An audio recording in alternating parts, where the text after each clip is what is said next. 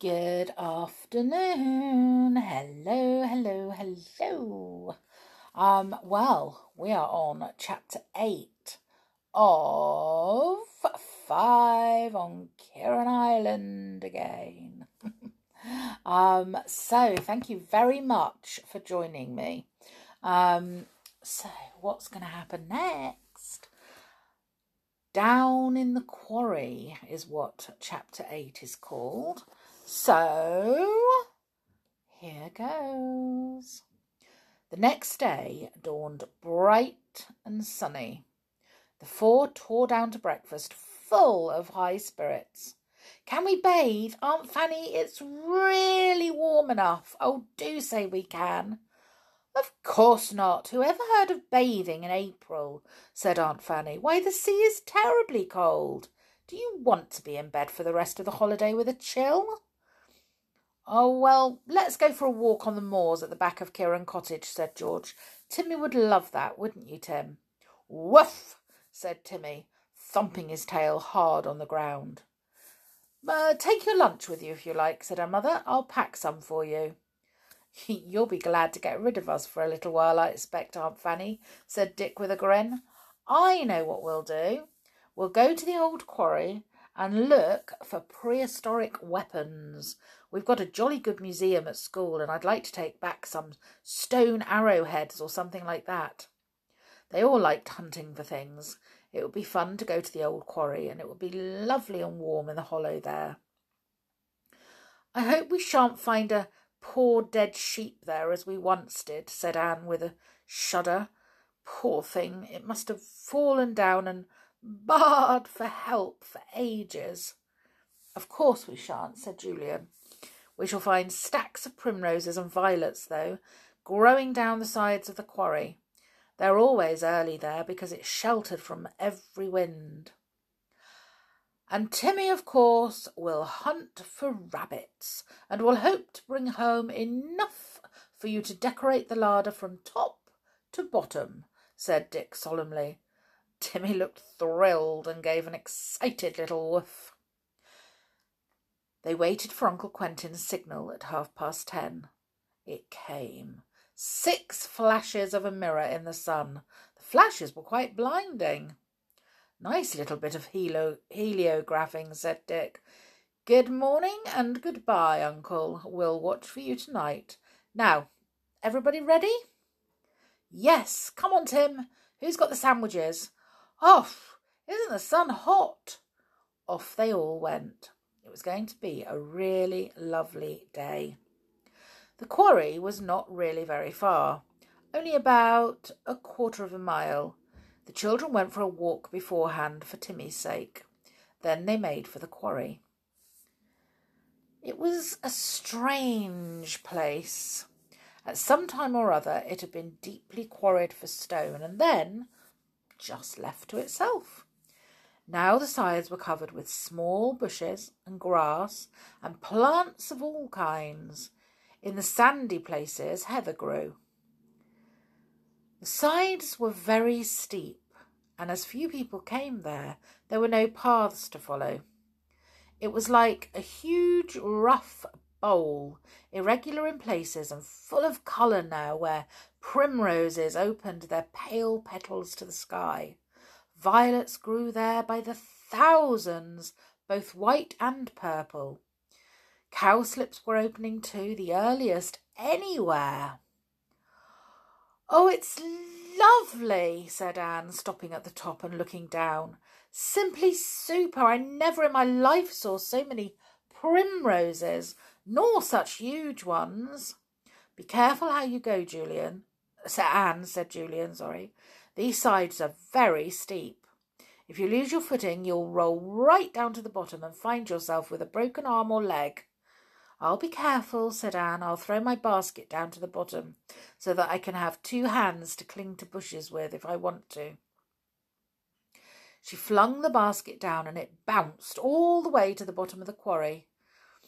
The children climbed down to where they wanted to go. The girls to a great patch of big primroses, the boys to a place where they thought they might find stone weapons. "Hello," said a voice suddenly from much lower down. The four stopped in surprise, and Timmy growled. "Why, it's you," said George, recognising the boy they had met the day before. "Yes, I don't know if you know my name. It's Martin Curtin," said the boy. Julian told him their names too.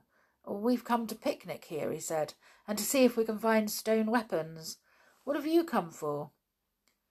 "Oh, to see if I can find stone weapons too," said the boy. "Have you found any?" asked George. "No, not yet." "Well, you won't find any just there," said Dick, "not in heather. You want to come over here where the ground is bare and gravelly." Dick was trying to be friendly to make up for the day before. Martin came over and began to scrape about with the boys. They had trowels with them, but he had only his hands. "Oh, isn't it hot down here?" called Anne. "I'm going to take off my coat." Timmy had his head and shoulders down a rabbit hole.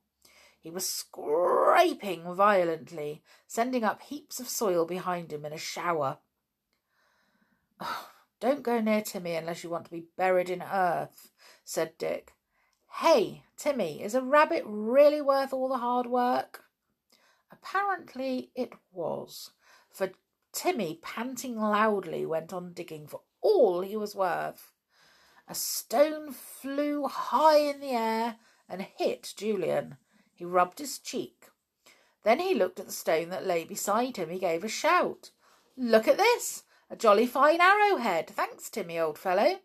Very good of you to go digging for me. What about hammerhead next?" The others came to see the stone arrowhead. Anne thought she would never have known what it was, but Julian and Dick exclaimed over it in admiration. "That's a really good specimen," said Dick. "See how it's been shaped, George. To think that this was used thousands of years ago to kill the enemies of a caveman." Martin did not say much. He just looked at the arrowhead, which certainly was a very fine, unspoilt specimen, and then turned away. Dick thought he was a strange boy, a bit dull and boring. He wondered if they ought to ask him to their picnic. He didn't want to in the least. But George did. "Are you having a picnic here too?" she said. Martin shook his head. "No, I haven't brought any sandwiches." "Well, we've plenty. Stay and have some with us when we eat them," said George generously. "Oh, thanks. That's very nice of you," said the boy. "And will you come and see my television this afternoon and return? I'd like you to." "Yes, we will," said George. "It would be something to do. Oh, and just look at those violets. I've never seen such big white ones before." The boys went deeper down, scraping about with their trowels in any likely place. They came to where a shelf of stone projected out a good way. It would be a nice place to have their lunch. The stone would be warm to sit on, and was flat enough to take ginger beer bottles and cups in safety. At 12:30, they all had their lunch. They were very hungry. Martin shared their sandwiches and became quite friendly over them. "Best sandwiches I've ever tasted," he said. "I do like these sardine ones. Does your mother make them for you? I wish I had a mother. Mine died ages ago." There was a sympathetic silence. Nobody really knew what to say. The four could not think of anything worse to happen to a boy or girl. They offered Martin the nicest buns and the biggest piece of cake immediately. "I saw your father flashing his signals last night," said Martin, munching a bun. Dick looked up at once. "How do you know he was signalling?" he asked. "Who told you?" "Nobody," said the boy. "I just saw the 6 flashes, and I thought it must be George's father." He looked surprised at Dick's sharp tone. Julian gave Dick a nudge to warn him not to go off the deep end again. George scowled at Dick. "I suppose you saw my father signalling this morning too," she said to Martin. "I bet scores of people saw the flashes. He just heliographs with a mirror at 10:30 to signal that he's all right, and flashes a lantern at the same time at night." Now it was Dick's turn to scowl at George. Why give away all this information? It wasn't necessary. Dick felt sure she was just doing it to pay him back for his sharp question. He tried to change the subject. "Where do you go to school?" he asked. "Oh, I don't," said the boy. "I've been ill." "Well, where did you go to school before you were ill?" asked Dick. I had a tutor," said Martin. I didn't go to school." "Oh, bad luck," said Julian. He thought it must be terrible not to go to school and have all the fun, the work, and the games of school life. He looked curiously at Martin. Was he one of those rather stupid boys who did no good at school but had to have a tutor at home? Still, he didn't look stupid. He just looked rather sullen and dull. Timmy was sitting on the warm stone with the others. He had his share of the sandwiches, but had to be rationed, as Martin had to have some too. He was funny with Martin. He took absolutely no notice of him at all. Martin might not have been there. And Martin took no notice of Timmy. He did not talk to him or pat him. Anne was sure he didn't really like dogs, as he had said. How could anyone be with Timmy and not give him even one pat? Timmy did not even look at Martin, but sat with his back to him, leaning against George. It was really rather amusing if it wasn't so odd. After all, George was talking in a friendly way to Martin. They were all sharing their food with him, and Timmy behaved as if Martin just simply wasn't there at all. Anne was about to remark on Timmy's odd behaviour when he yawned, shook himself, and leapt down from the rock. "He's going rabbiting again," said Julian. "Hey, Tim, find me another arrowhead, will you, old fellow?" Timmy wagged his tail. He disappeared under the shelf of rock, and there came the sound of digging. A shower of stones and soil flew into the air. The children lay back on the stone and felt sleepy. They talked for some minutes, and then Anne felt her eyes closing.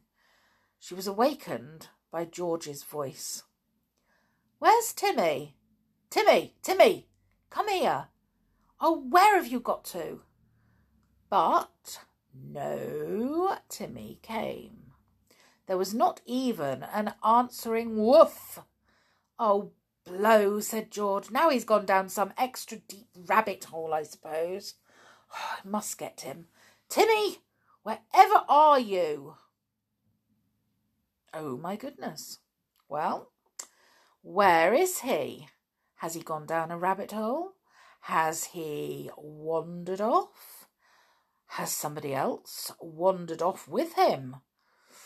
Oh, well, could be many, many, many different answers. Maybe tomorrow we will find out what the real answer is. So, I will see you all again tomorrow, okay? But until then, make sure that you take care and stay safe. And I'll see you all again tomorrow for chapter 9. Okay? Bye for...